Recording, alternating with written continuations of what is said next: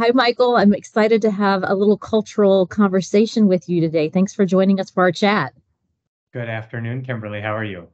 Great, great.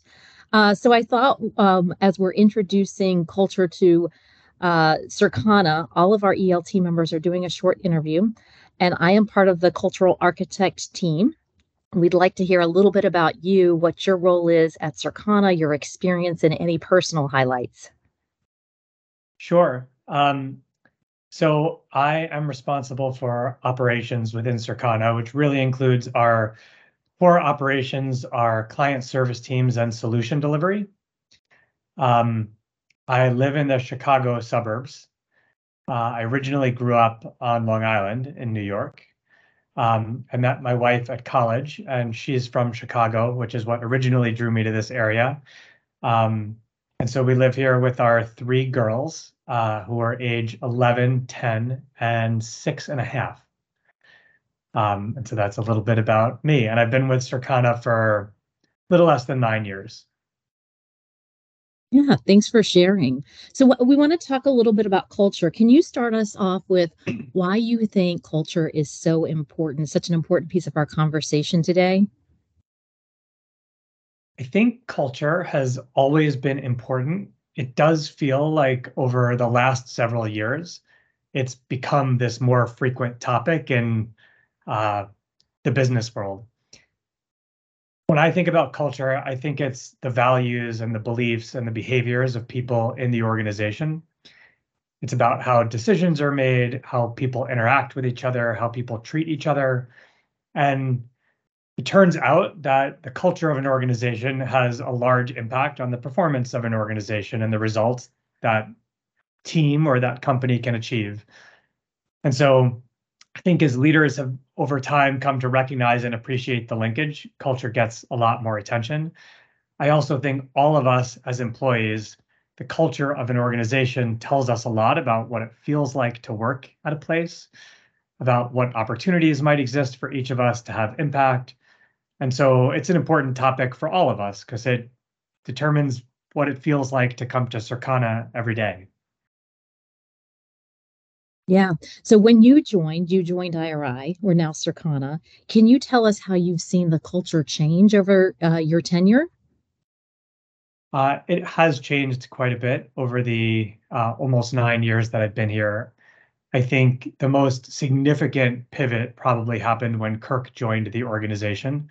Uh, he changed a bit of the style and had a lot of influence over the culture. When I think about the culture at IRI before, um, there was a big emphasis on being entrepreneurial. There was a huge focus on growth. It was right in the tagline IRI growth delivered. Mm-hmm. Um, and so we were doing everything we could to drive growth. And there were a few of these phrases that sort of just became part of the zeitgeist. I don't know. Uh, there was this phrase commit and figure it out. This idea that like we should commit to do something, even if we don't know how we're going to do it, and then we'll figure out how to do it. It was linked with this other phrase um, that nothing is impossible. So there was this real belief that we could do anything. Um, and we were determined to find a way, whatever that way might be. There was also this phrase of we want to live at the edge of chaos and no further. But a lot of people forgot the no further part. And so there was this sense of living at the edge of chaos. Yeah. Uh, and there was also a big emphasis on this idea of stretch targets, this belief that by setting stretch targets, targets, it would cause all of us to reach as far as we could and achieve amazing things.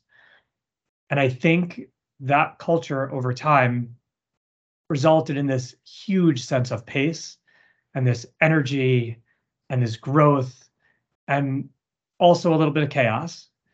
Um, but we did achieve amazing things over those years. I think it also had some side effects, like we left some messes in our wake. There were things we went and did that, you know, a product was kind of half baked, but we figure out, out how to deliver it. And we would then either have to go back and clean up the mess we made later, or we live with the mess for several years. And so huge growth, but also a little bit of chaos if I reflect on what we're trying to do with our culture today, we're trying to leverage the positive aspects, the focus on growth, um, remain committed to the idea of being entrepreneurial, but add in a flavor of discipline and predictability and process maturity, um, a greater emphasis on prioritization, the idea of being choiceful, even if, by the way, it still feels like we might have chosen to do too many things. It's our aspiration uh, to be choiceful. And so we don't want to be overly bureaucratic and we still want to be innovative, but we want to be a little more orderly in our approach of getting to that growth and innovation. Um, so there has been this pivot, and I think part of that is we're a bigger organization now. We talk about wanting to operate with the discipline of a public company. Um, and so, you know, that's part of the pivot that I see us making in our culture. Thanks for sharing your perspective and, and how you've seen it shift. The, the other thing that um, comes to mind, I as being part of global operations, I remember in February 2020, you introduced Shingo to global operations. Can you tell us a little bit about Shingo and the principles and what impact that has had on global operations and the culture? Sure. I'm particularly passionate about this topic. Some of the books over my left shoulder uh, reflect the focus on Shingo, if you can see them. Um, so the Shingo model is named after Shigeo Shingo. Um, he originally gained fame from his work developing the Toyota production system and uh, is largely considered one of the founders of Lean. Um, and the Shingo model comes out of the Shingo Institute, which is the home of the Shingo Prize, which is considered like the Nobel Prize for operations. So it's this research institute at Utah State University that focuses on how do organizations drive operational excellence. So the Shingo model itself talks about the connection between principles, systems, tools, culture, and results. And it has these three insights that I think are pretty informative as we have a conversation about culture. Um, the first is that uh, the Shingo model says that ideal results require ideal behaviors. So if you want to achieve a particular set of ideal results, there's a certain set of ideal behaviors that help you get there. So let's say for Circana, the ideal results might be sustained high single digit growth over a number of years, accompanied by margin expansion. So if that's the ideal financial result, and we could layer in other results like exceptional client satisfaction and so on, that there's a set of ideal behaviors that would support and enable those results. So behaviors might be um, putting the client at the center of all the decisions that we make and investing in innovation on a continued basis to enable that growth and operating with efficiency because we want to drive margin expansion. And so an organization might achieve great results without good behaviors for a short time. But if you want to achieve ideal results over a sustained time, there's a set of ideal behaviors that you need. So that's the first kind of insight from the Shingo model. The second one says that purpose and systems drive behavior. So whatever systems we have in place, drive the behaviors that all of us do every day, even if we don't totally realize it. So if we built an incentive system that rewarded us based on individual performance rather than team performance, you can imagine the behaviors that that would drive. It would drive people to focus on their own area and what they're doing and not spend as much time collaborating with peers. So systems drive behaviors. And then the third insight from the Shingo model is that guiding principles inform ideal behaviors. They give us a sense for what good looks like. So within Circana, if we look at our unstoppable together rallying cry, and we look at um, some of our principles like stay curious and seek clarity, um, that kind of tells us what good looks like. And so if you have a set of principles, it tells you what to do. Besides that, the Shingo model comes packaged with its own set of guiding principles that are grounded in fundamental truths and refined over time and passed down from luminaries like Deming. And so it recommends things like respecting every individual and leading with humility and thinking systemically that these are the principles that are consistent with operational excellence in you know hundreds or thousands of organizations around the world so it's a a useful model to benchmark our performance and our behaviors versus other companies and uh, help us understand the impact of all these components. So you see Shingo as a complement to Circana culture. Absolutely. It's we're not trying to compete with it, um, trying to enable it. A lot of the Shingo model I think of as um, kind of like the laws of physics. It tells us how things work, right? It tells us that ideal results require ideal behaviors. We could choose to ignore that, just like I might not be an expert in all the laws of physics. I'm still subject to gravity, like it's keeping me in this chair right now, whether I'm familiar with the science behind it or not. And so I think the Shingo model reveals some of the science and the connections between these different things, which can help us achieve the Circana culture that we want. It's not trying to be a different culture or anything like that. It's giving us the tools to help us achieve what we all want to. Yeah, yeah. How do you see the Circana culture being lived out in operations? And uh, because we're in operations, do you see it having a, an impact on the client experience? Uh, definitely. I think when I look at our seven, um, the seven values or behaviors that are part of um, our aspiration for Circana. I think a couple of the ones that stand out the most for me when I look at our operations team, one is to your point, centering on the client. I think the organization is incredibly dedicated. I mean, all of Circana is, it's kind of magical to our clients. We don't always deliver what we want to for our clients, but when we don't, we're kind of devastated about it. And we work really hard to try to deliver whatever our clients want. People go out of their way personally in ways that like it's hard to imagine or describe to others who are not part of the organization to try to make things happen for our clients. We're constantly thinking almost to our detriment about workarounds and other things that we might do to satisfy a client need, even if the core tools that we have or the core products that we've built don't directly satisfy the client. Like we're determined to come up with a way. It's a little bit of that legacy of um, nothing's impossible and you know we'll figure it out. So centering on the client is a huge part of what I see us do. I think owning the outcome is another one. I think the organization is um, very accountable. I think people feel very accountable and again get kind of I don't know, feel personally upset if uh, we're letting a client down for any reason or we didn't do what we said we would do. Um, so I do see the culture lived out in operations, just like all the other parts of Circana. We've got a lot of things we can do better. Uh, we're at the early stage of this Circana journey as a culture.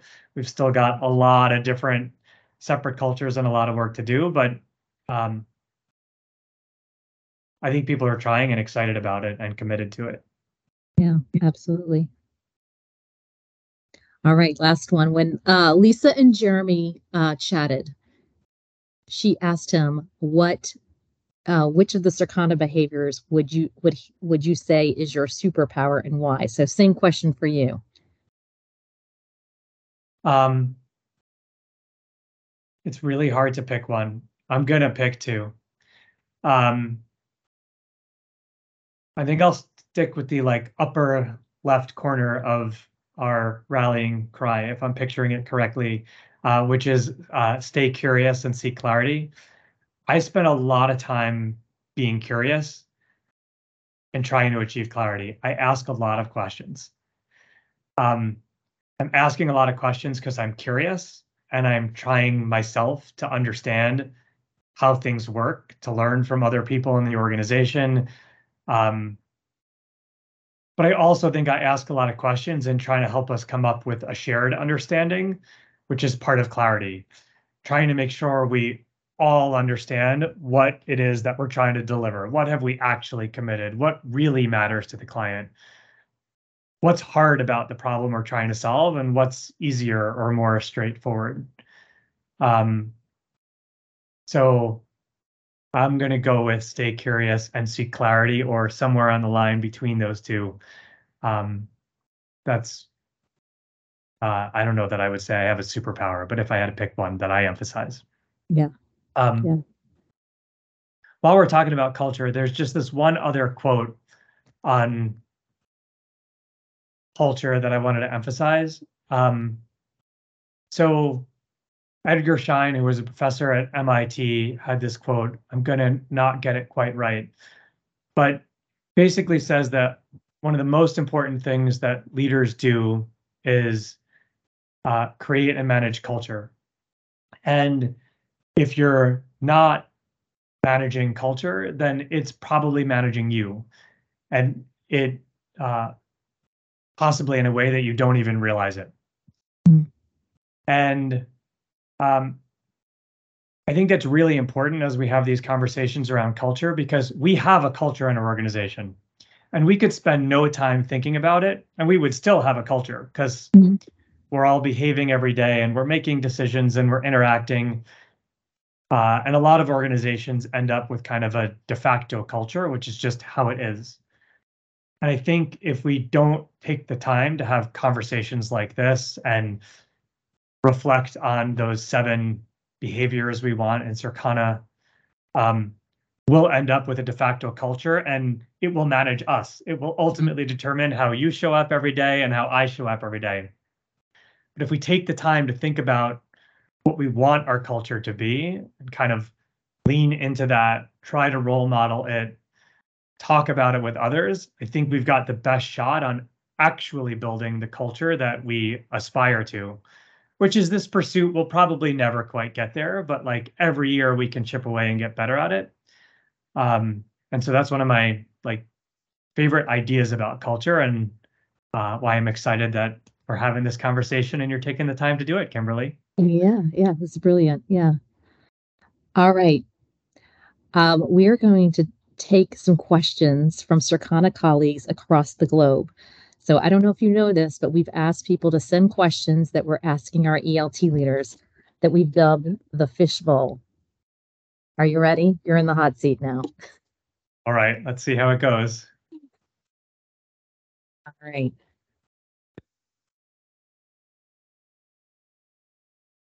Okay, everyone has a birthday. Please share either your favorite gift ever or the favorite way you celebrated.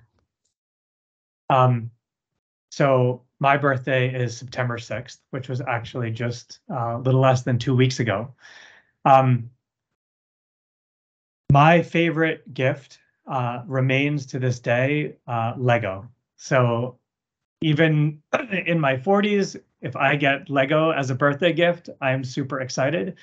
Uh, and so, and my wife knows this, and so several times in the last few years, I've gotten some interesting Lego build. Uh, I know a couple of years ago it was the Lego piano, uh, which was Mhm. particularly uh, particularly fun and interesting to build. So I'm going to go with Lego.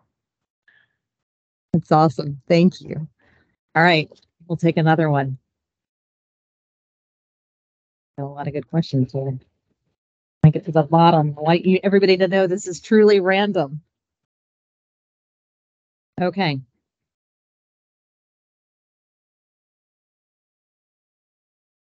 What superpower did you want to have as a kid versus what would you like to have now? And this is coming from Anita Ayer. So as a kid, I liked Superman, and the idea of flying was by far the only superpower that I cared about and dreamed about, and uh, would pretend with toys and stuff that you know they would have.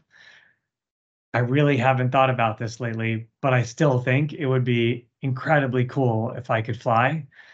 Um, and just even imagining that right now, like it's a beautiful day here in Chicago, and I kind of wonder what the neighborhood looks like from up above. So I'll go with flying.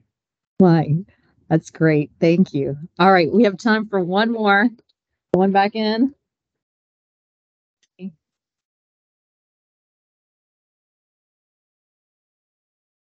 Simon Sinek suggests that we start with why. Why do you choose to do the work you're doing in this industry or company? And that came from Ursula Gillerin. That's a great question, Ursula. Um, I have made most of the choices in my career not actually based on a particular industry, um, but based on just a few principles of how I want to spend my time. I want to spend my time working with talented people where we can learn from each other, people I can learn from, people I can help develop. Um, and so, first thing is, I just want to work with a great group of people. The second is, I really like solving interesting, hard problems. Um, and we have no shortage of hard problems to solve in the operations organization within Circana. Um, operations in general, as a discipline, I just find fascinating in almost any company. I would say I'm more married to the discipline of operations than any particular industry.